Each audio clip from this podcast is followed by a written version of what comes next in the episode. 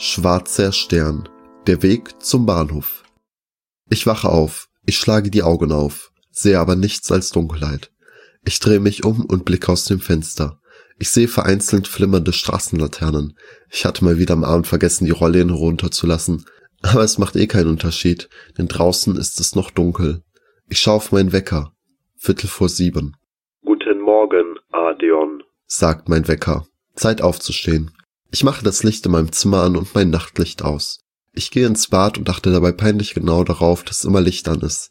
Ich dusche schnell, gehe nach unten, trinke einen Kaffee und ziehe mir dann die Schuhe an, um die Wohnung zu verlassen. Ich nehme meine Tasche, die neben der Garderobe bereitsteht, und die alte Taschenlampe von meinem Vater. Die ist ein wenig zerkratzt und wird noch altmodisch mit Batterien betrieben, aber sie funktioniert zuverlässig. Ich verlasse meine Wohnung, gehe die Treppe herunter und stoße zu denen dazu, die schon warten. Guten Morgen, grüßte ich höflich. Guten Morgen, grummeln die anderen zurück. Wir sind schon zu fünft. Nur noch Big Sam aus der Wohnung unter mir fehlt.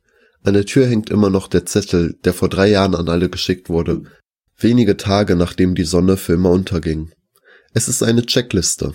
Drei Menschen, drei Lampen, drei Waffen.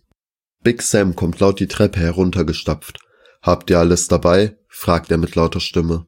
Alle nicken. Big Sam schaut mich kritisch an und ich zucke mit den Schultern und sage, du weißt doch, dass ich Pazifist bin. Hm, brummt Sven. Nimm wenigstens die hier, damit du nicht in Schwierigkeiten kommst. Er wirft mir eine täuschend echte Waffe zu, die aber deutlich zu leicht ist. Danke, sage ich. Kein Ding, brummt er. Darfst du behalten. Sam drängt sich an den anderen vorbei und hält die Tür auf. Während alle rausgehen, sagt Sam, bleibt alle beisammen, dass wir keinen in der Dunkelheit verlieren. Wenn sich Schatten bewegen, erst leuchten, dann schießen. Die meisten Schattenkreaturen haben Angst vor Licht. Und wir wollen ja keine unschuldige Katze töten. Stimmt's, Tom? Tom ist ungefähr in meinem Alter und sehr schreckhaft. Ihn haben die letzten drei Jahre arg mitgenommen. Den ganzen Tag Finsternis, immer Angst haben zu müssen, dass einer dieser Kreaturen über ihn herfällt. Zwar ist es selten, dass Menschengruppen mit Licht angegriffen werden, aber seitdem alle in Gruppen rausgehen, haben die Kreaturen keine anderen Opfer. Gemeinsam gehen wir alle zum Bahnhof. Die Stimmung ist angespannt. Sam geht voraus. Man sollte meinen, dass gegen Kreaturen, die das Licht meiden, Straßenlaternen sehr effizient wären. Aber oft kommt es zu Stromausfällen und dann machen sie sich über die Laternen her und zerstören so viele wie nur irgendwie möglich. Wir kommen an der normalerweise viel befahrenen Hauptstraße vorbei. Aber heute ist kein einziges Auto auf ihr. Wahrscheinlich ist irgendwo eine Straßensperre. Hoffentlich fährt unser Zug, murmelt einer der anderen. Als wir den Bahnübergang überqueren, sehe ich eine Gestalt, vielleicht hundert Meter entfernt, auf den Schienen sitzen. Ist es ein Mensch? Keine Ahnung, es ist zu dunkel. Ich bleibe stehen. Hey, sagt Asa, nicht stehen bleiben.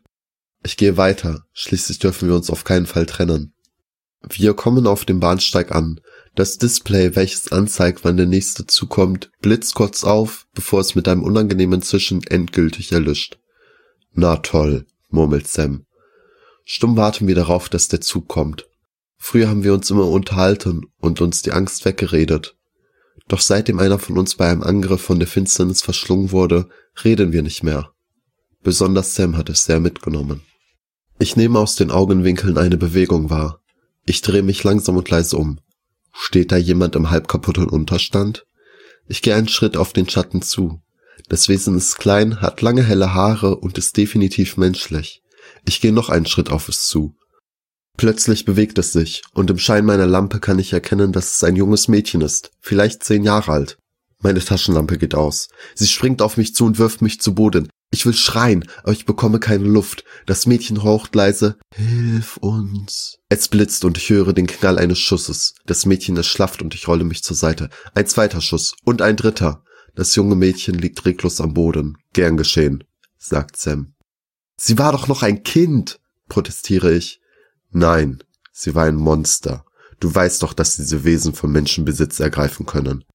Ich nicke. Die Lichter des Zuges zerreißen aus der Ferne die Finsternis. Lautlos hält der Zug im Bahnhof und wir steigen ein. Über sein Handy benachrichtigt Sam die Behörden, die später kommen und die Leiche einsammeln. Ich schaue aus dem Fenster und frage mich, warum sie mich angegriffen hat, warum sie nach Hilfe gefragt hat.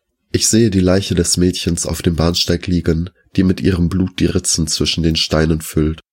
Als der Zug sich in Bewegung setzt, verschwindet sie wieder in der Dunkelheit.